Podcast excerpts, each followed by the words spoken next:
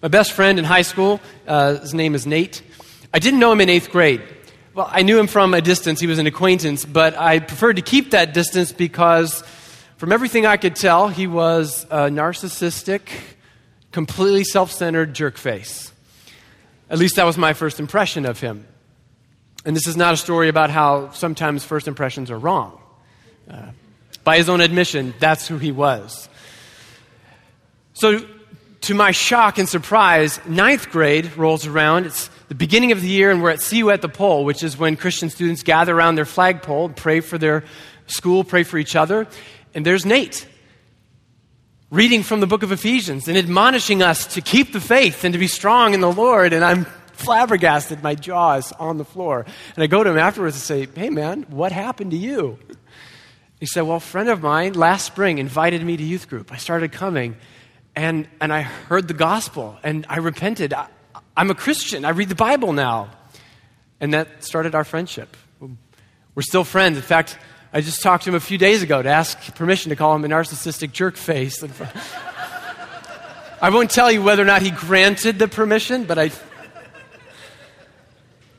So, whether this is the first time you've heard those words, repent and believe the gospel, whether it's the hundredth time, the message this morning is for you. My message is really nothing other than Jesus' message that today God is here in our midst. Turn to Him and believe that He is good and that He has good for you. That's the message. It's a call to humble ourselves before our God that we might have friendship with Him. To repent is to turn around and discover a treasure that we did not know we had lost. To repent is to turn around and discover a treasure that we did not know we had lost. Let's turn to the passage. Um, today, I'm going to talk very simply about uh, what is this treasure that we've discovered, and then what does that turning mean? What does it look like? Uh, but first, let's head to the passage in, in Mark chapter 1, in your Bibles or in your bulletins there. And we're going to focus pretty much on verses 14 and 15 because they're so packed. After John was arrested, Jesus went all throughout Galilee proclaiming the gospel of God, saying, The time is fulfilled, the kingdom of God is at hand, repent and believe the gospel. These were Jesus' first words in the book of Mark, the beginning of his ministry, sums up pretty much everything of what he is going to do in the rest of the book of Mark. If you think about it musically, it's like theme and variations, where at the solo, at the beginning, the instrument will play the melody, and then the variations to follow will be just variations on that melody. His call to repent and believe the gospel is the heart of his message. It's a, it's a message that he probably preached many times, not just once. Uh, probably Peter and, and Andrew and James and John heard the message maybe even several times before they even saw the Lord coming to them on the seashore, calling them to follow him. So he preached it many times, uh, and you might be thinking, wow, uh, no wonder he was a popular preacher. His sermon was like 30 seconds long. Tall, skinny guy, take note. Uh, likely he unpacked it but it is the essence, it's the nugget of, of what he came to proclaim. And by calling the people to repent, he stands himself right in line with the succession of Hebrew prophets, of whom he is the last and the final and the greatest. Because God sent the prophets to his people Israel century upon century to call them back to himself. In fact, if you just flip through the prophets, it doesn't take long to see the words return Turn back. In fact, our Old Testament reading this morning was one such example Jeremiah 3. Return, O faithless ones, and I will heal your faithlessness. Return. You won't see repent. The, the language the prophets use is return, but you see it everywhere. It's one of the most, if not the most, prominent themes throughout the prophets. So we're going to seek to understand that, that word repentance, turning. But before we do that, as I mentioned, let's talk about well, what is this treasure? What is the treasure that we are turning towards? It says gospel. Twice it appears in these two verses. First, the narrator says Jesus is proclaiming the gospel. Then Jesus himself says, I'm calling you to the gospel. At the beginning of the book of Mark, the very first verse is this is the beginning of the gospel of Jesus Christ. And it literally means good news. And though it is obvious, we cannot overlook the fact that Jesus came to bring us good news. If I were to ask you, what's the opposite of good news? What would you say? I'd say bad news, wouldn't you? You'd be wrong, though. The opposite of good news is evil news. In our common usage of the word good, it's a very weak word in our usage. It means, eh, so so. Like, how was the movie last night? That was good. I'd see it once, but probably wouldn't buy it. And that's a different usage from the biblical framework for good. In the biblical framework, good is opposite of evil. It is the highest. It is the best. In fact, I would say the most important things that we need to understand about God is that He is love, that He is holy, and that He is good. It's the good that was there in the morning of creation when God looked at all He had made and said, It's good.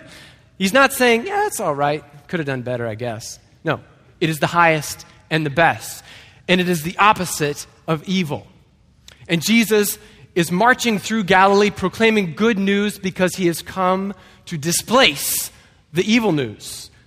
Up until he came, that was our story, the evil news. If we remember the Eucharistic liturgy, it says, when we had fallen into sin and become subject to evil and death, subject, like subjects to the crown, only we aren't subjects to a king and a queen, we're subjects, slaves to evil and to death. And we need a Savior. We need a champion. We need someone who can set us free. My three year old girls, uh, recently, they were given a book by, by some friends about St. George and the dragon. And so they, they've been reading the, the book, enjoying it, and playing St. George killing the dragon. Caroline is always Una, the princess, who goes out in search of St. George. Teresa is St. George, and guess who gets to be the dragon? It's a little bit better than when they're playing Adam and Eve and I have to be Satan. Although sometimes they make me Jesus, and I, I the psychologist can work that out for us later, whether I'm Satan or Jesus to them. But when Saint, not Saint Jesus, Saint George,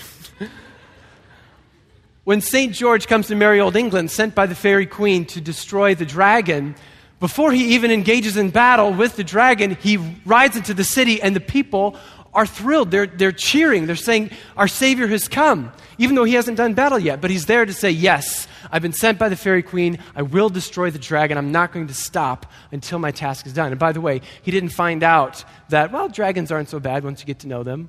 Or, yeah, they can be kind of useful if you learn how to train them. No, he, he fights the dragon. The dragon tries to kill him. He wins in the end.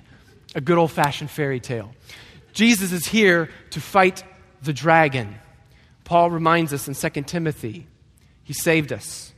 He called us with a holy calling, not in virtue of our works, but in virtue of his own purpose and the grace which he gave us in Christ Jesus, who abolished death and brought light and immortality to light through the gospel. He abolished death and brought light and immortality to light through the gospel. Similarly, the writer of Hebrews says Jesus himself took on our nature that he might taste death for everyone.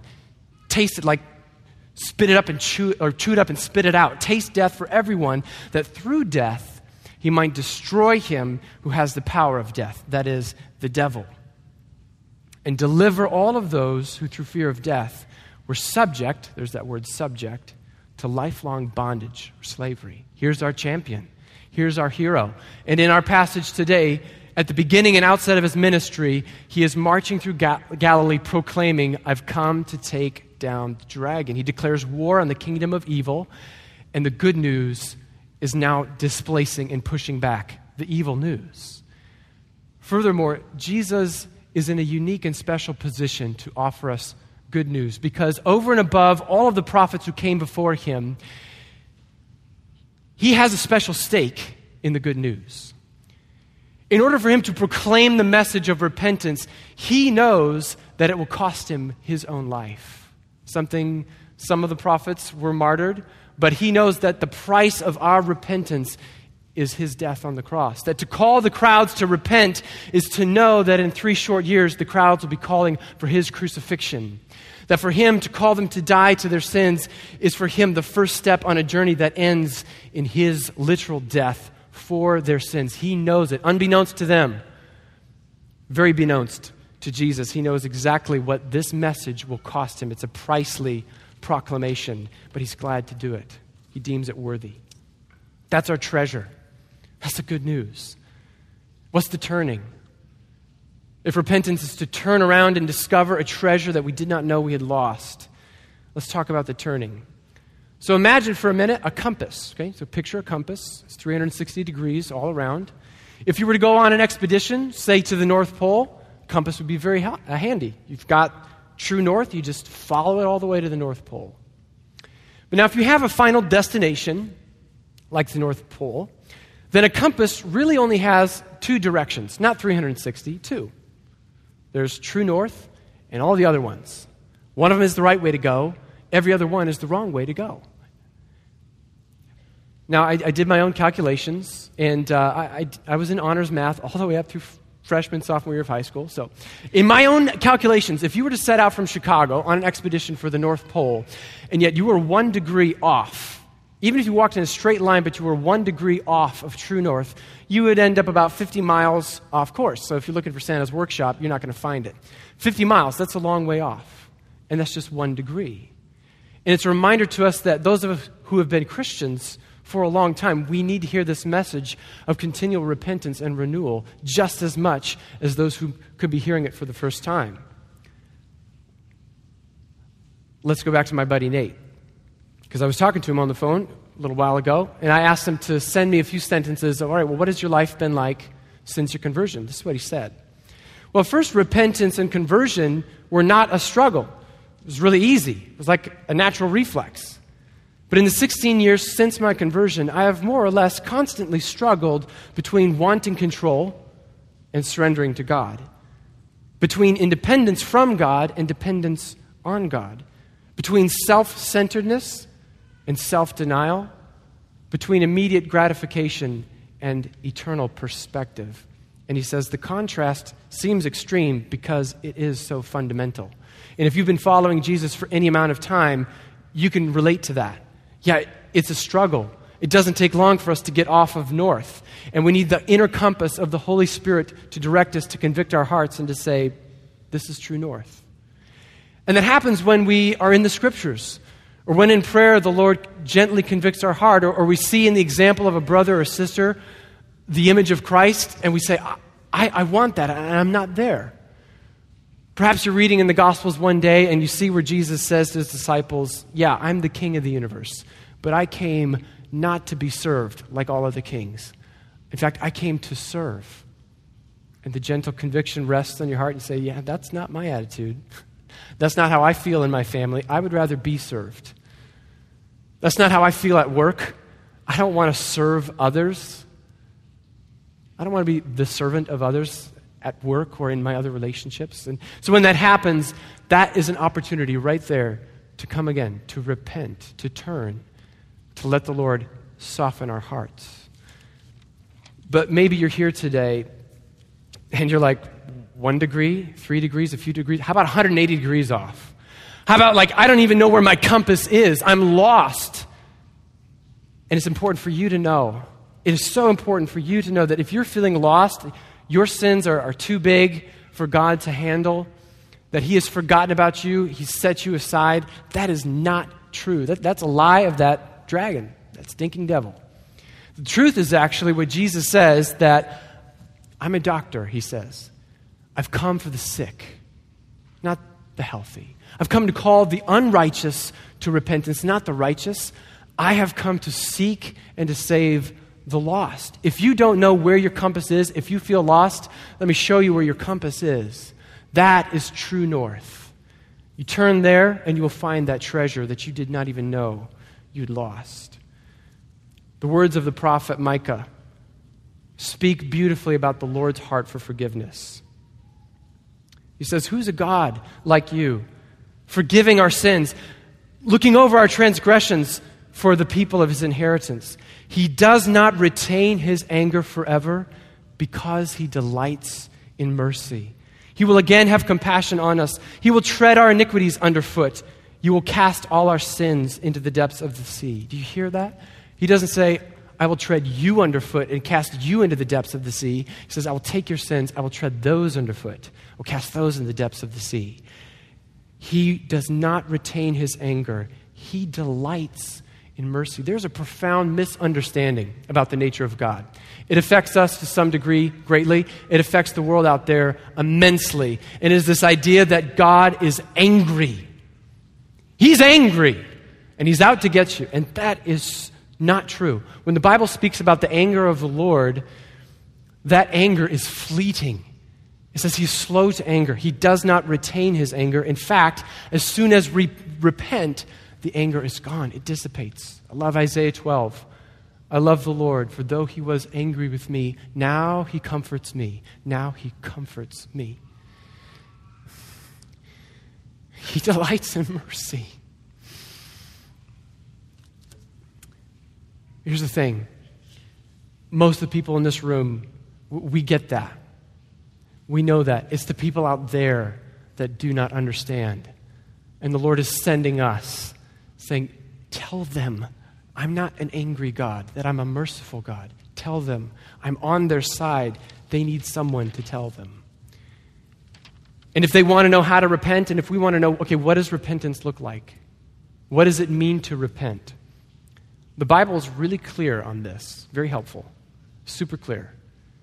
This is repentance to call on the name of the Lord. That's how you do it. Call on the name of the Lord. All throughout the Psalms, the psalmist is saying, I called on the Lord, and he saved me from all my troubles, even the ones of my own doing. And isn't that true? I found that to be the case. Lord, have mercy on me. I know I made this mess. Would you get me out of it? I called on the name of the Lord. He delivered me from all my troubles. And the Lord says also throughout the Psalms, Call on me. In the day of trouble, I will deliver you. Call on the name of the Lord. And what the New Testament does is it says, Yes, and let me be very specific, the Lord says. That name is Jesus. Call on the name of Jesus whenever you are in trouble, whether it's a one degree of repentance, whether it's 180 degrees of repentance. Last week, uh, Bishop Stewart talked about abortion, pretty heavy topic. And I want to reiterate what he says because it cannot be missed that if you've had an abortion, if you've supported abortion, if you've urged others to have abortion, if you are grappling with other such big sins as these, it does not matter whether it's 180 degrees or whether it's one degree. If you repent, if you call on the name of Jesus, you shall be saved. That's what the Bible promises. Everyone who calls on his name shall be saved. So, what keeps us from repenting? What keeps us from that daily inner compass of the Holy Spirit resetting us on true north? What keeps us from doing it? Well, many things, but in a phrase, I would say hardness of heart. Hardness of heart is what keeps us from repenting. Well, what causes hardness of heart? Bitterness. Are you embittered? Are you bitter at someone else? Maybe they hurt you. Maybe you're bitter because you're jealous of them. Maybe you are bitter at God. Life isn't working out how you thought it should, and He's responsible. You are bitter at God. Bitterness creates hardness of heart. Discontentment, similarly, creates hardness of heart. And the stem of bitterness and discontentment, that great cause of hardness of heart, is ingratitude a lack of gratefulness. And this is something we all suffer from. We go through our days and our weeks profoundly ungrateful for all that we have received. But the simple heart is a grateful heart. The grateful heart is a humble heart. An ungrateful heart is a hard heart. Lack of forgiveness causes hardness of heart. Persisting in sin and disobedience when that conscience, which is the mighty tool of the Holy Spirit for conviction, is telling us, hey, you're not on true north, and we consciously resist that. That causes a hardness of our heart. If we're closed fisted with our money towards the Lord or towards others, that causes hardness of heart. If we have a suspicious attitude, we're distrustful of others, we fear others, we're overly guarded, that causes hardness of heart. Selfishness, self protection. All of these things cause hardness of heart. And when I was in prayer about this message and, and what is it that the Lord might want to do specifically in this moment here with us here, uh, I, I feel that what He wants to do is give us an opportunity to come to Him and to say, Jesus, soften my heart. So we're going to do that right now. We're actually going to use our imaginations to do that. So close your eyes. And in your imagination, I want you to picture Jesus, whatever he looks like to you. If he looks angry, try to change what you see, if possible. See him in gentleness coming towards you, and in his hands he holds clay, a lump of clay. That is your heart. Look at that lump of clay. Is it hard? Is it dry? Is it cracked? To what degree is it hard and dry? And if you desire this morning, just simply now in your heart, say, Lord Jesus, I want you to soften my heart. And I want you to see in your imagination the Lord, his hands, fingers dripping with the water of the Holy Spirit, softening that clay, making it moldable, fashionable for his purposes. The Lord is here this morning. He wants us to soften our hearts. Well, actually, he wants us to give him permission to do that. You can open your eyes.